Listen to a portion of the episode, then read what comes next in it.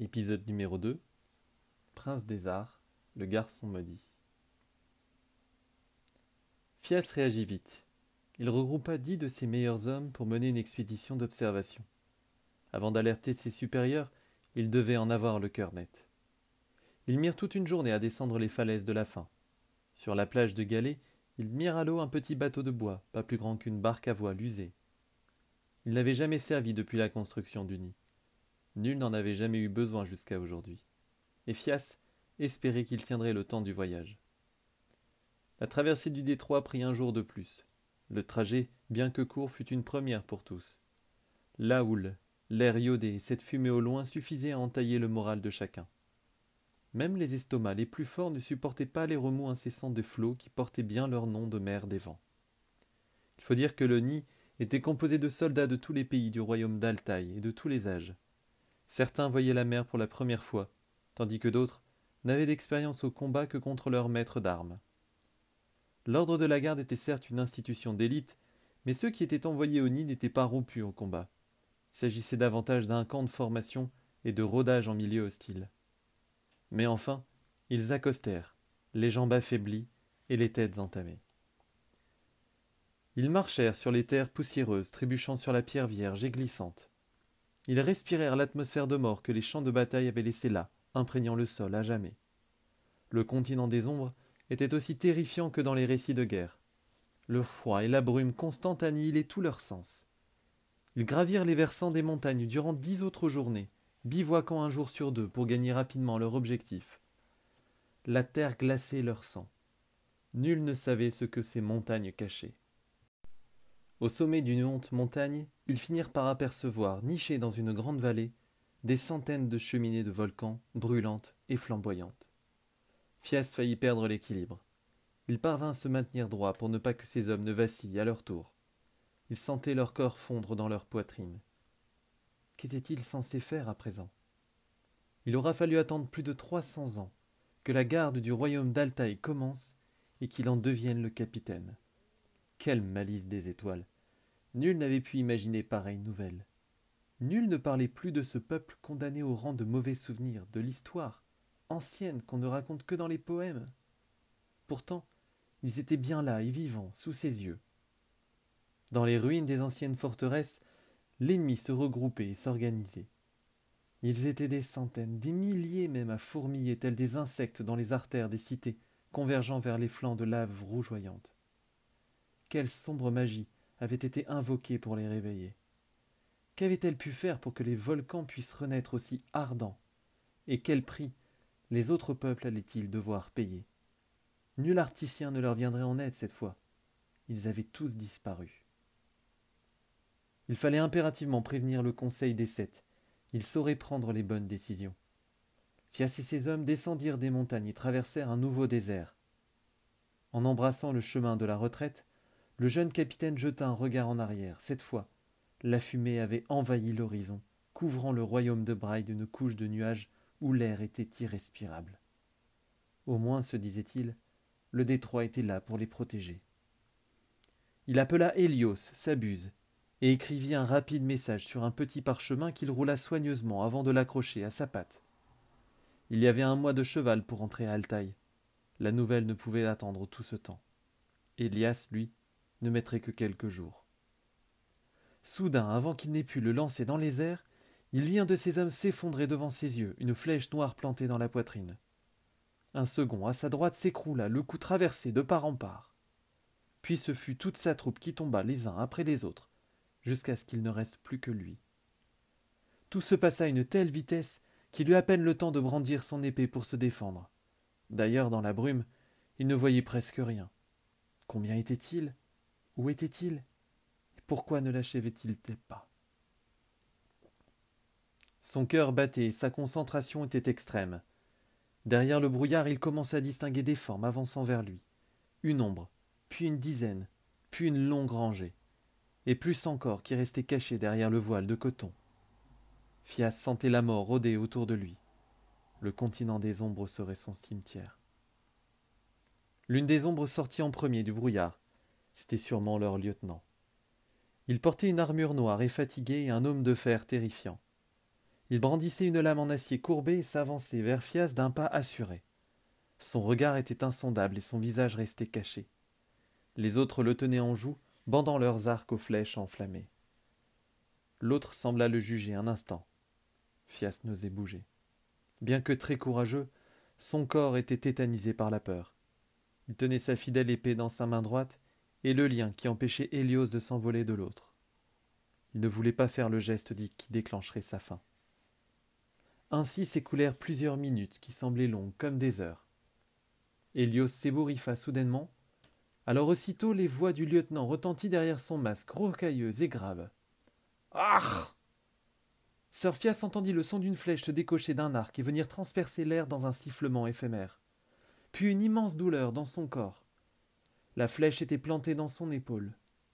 Fias sentit son bras gauche s'alourdir et un courant d'air glacé parcourir son corps. Il lâcha le lien d'Hélios, libérant ainsi l'animal qui s'envola avec son message, ravi d'échapper à la mort. Puis trois autres rafales suivirent. Cette fois, Fias sentit les pointes traverser son corps, ses jambes et ses bras. Il lâcha son épée et chuta lourdement sur le sol, à genoux et crachant un filet de sang. Tout son corps tremblait à présent. Le ciel au-dessus de sa tête était couvert et pluvieux. Il sentit même quelques flocons tomber sur son visage. L'air était glacial. Il sentait un froid terrible l'envahir. Le continent des ombres allait compter un nouveau locataire. Il souriait pourtant, car il voyait l'espoir s'éloigner dans le ciel. Sa buse était hors de danger. Bientôt, son jarista serait informé. Il avait confiance en lui. Il protégerait le peuple contre cette nouvelle menace. Le reste n'avait pas la moindre importance. La voix grave retentit à nouveau, plus forte et sèche. Ah Ah Une nouvelle flèche fut décochée. Elle traversa les nuages épais et fendant l'air avec une puissance inhumaine. Fias entendit alors le cri de douleur d'Hélios, qui s'éteignit aussi soudainement. Non C'était fini. L'espoir venait de s'éteindre. Il avait échoué dans sa mission. Braille était revenu, pire encore il avait réveillé la puissance du feu. Et cette fois, nul des trois ne saurait les retenir. Aucun royaume n'était plus en sécurité. Nul sur Mongloya ne pourrait échapper à ce qui allait suivre. Et lui, Sir Fias, capitaine de l'ordre de la garde, n'avait su prévenir les siens. Il pensa alors à son père et au déshonneur de son échec. Il pensa à sa femme et à son enfant qu'il ne connaîtra jamais il n'aura pas su les protéger. Il pensa à tous ces hommes qui croyaient vivre en paix, ne se doutant pas du danger qui était revenu du royaume des enfers. Il était tétanisé. Et alors qu'il se lamentait sur son échec, Fias eut une pensée encore plus terrifiante. Pourquoi était-il encore en vie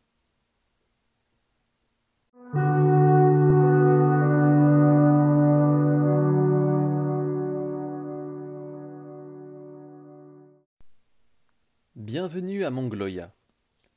Le monde qui va vous être conté est un monde perdu, bien au-delà des frontières du réel et du rêve.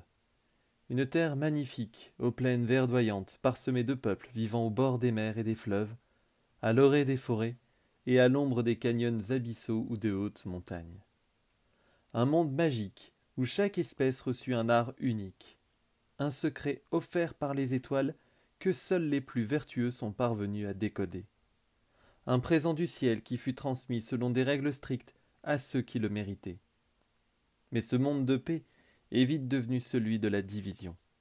La fragile association entre les peuples se figea, et une peur collective envahit Mongloya. Une prophétie, portée par un nuage noir, obscurcit le monde. Recroquevillés sur eux-mêmes, les peuples développèrent leur propre identité autour de l'agriculture, de l'éducation et du combat. Le secret étaient rois. Leur propre société prospérait à l'abri des regards et leurs coutumes devinrent religion. Ce monde oublié, dans lequel les forces de lumière affrontèrent les ténèbres dans une lutte éternelle, fut celui où j'eus l'impuissance de naître. Un pacte comme héritage, une promesse comme destinée. j'eus l'errance de participer à la plus importante quête que ce monde n'eût jamais connue et ne connaîtra plus jamais. J'ai accompagné les plus courageux et honnêtes gens qu'il m'eût été donné de croiser durant ma trop longue et trop périlleuse vie. Je les ai vus souffrir. Je les ai vus mourir, se sacrifiant pour la cause la plus noble. En tant qu'aventurier poète et dernier héritier de la plume de Fan, mon devoir fut de conter cette histoire qui, je le devine, sombrera dans l'oubli et le murmure. Pourtant, j'entrevois un espoir que ce récit fasse honneur à ces héros à qui je souhaite rendre hommage. Le risque que je prends en me confiant à vous est aussi grand que les dangers auxquels ils eurent dû faire face. Ainsi, quelle que soit ma fin, je la regarderai fièrement comme un éternel ami. Et j'irai m'asseoir à la table de mes ancêtres, non comme victime de la nuit, mais comme digne héritier des plus grands historiens de Mongloya. Telle fut ma malédiction, telle sera ma destinée. Je vais vous conter les faits tels qu'ils m'ont été rapportés et tels que je les ai vécus. Au moins tenterai-je d'être fidèle aux événements, aux personnes et aux lieux avec objectivité. Telles furent les dernières volontés du plus grand homme que Mongloya ait porté. Je passerai le reste de ma vie à griffonner sur ce parchemin, aussi longtemps que mes vieux doigts supporteront le poids de ma plume, afin de l'honorer comme il le mérite. Pour finir, je citerai mon arrière-arrière-grand-père, Poulaire Ancelin, qui vécut durant la longue guerre, celle qui engendra la peur et la haine, celle qui fut, émergée de l'ombre, l'ennemi de la paix. Il disait ceci. Même dans le désert ensablé, il y a toujours l'espoir de trouver, caché derrière une insurmontable dune, une oasis d'eau fraîche et peuplée d'arbres fruitiers.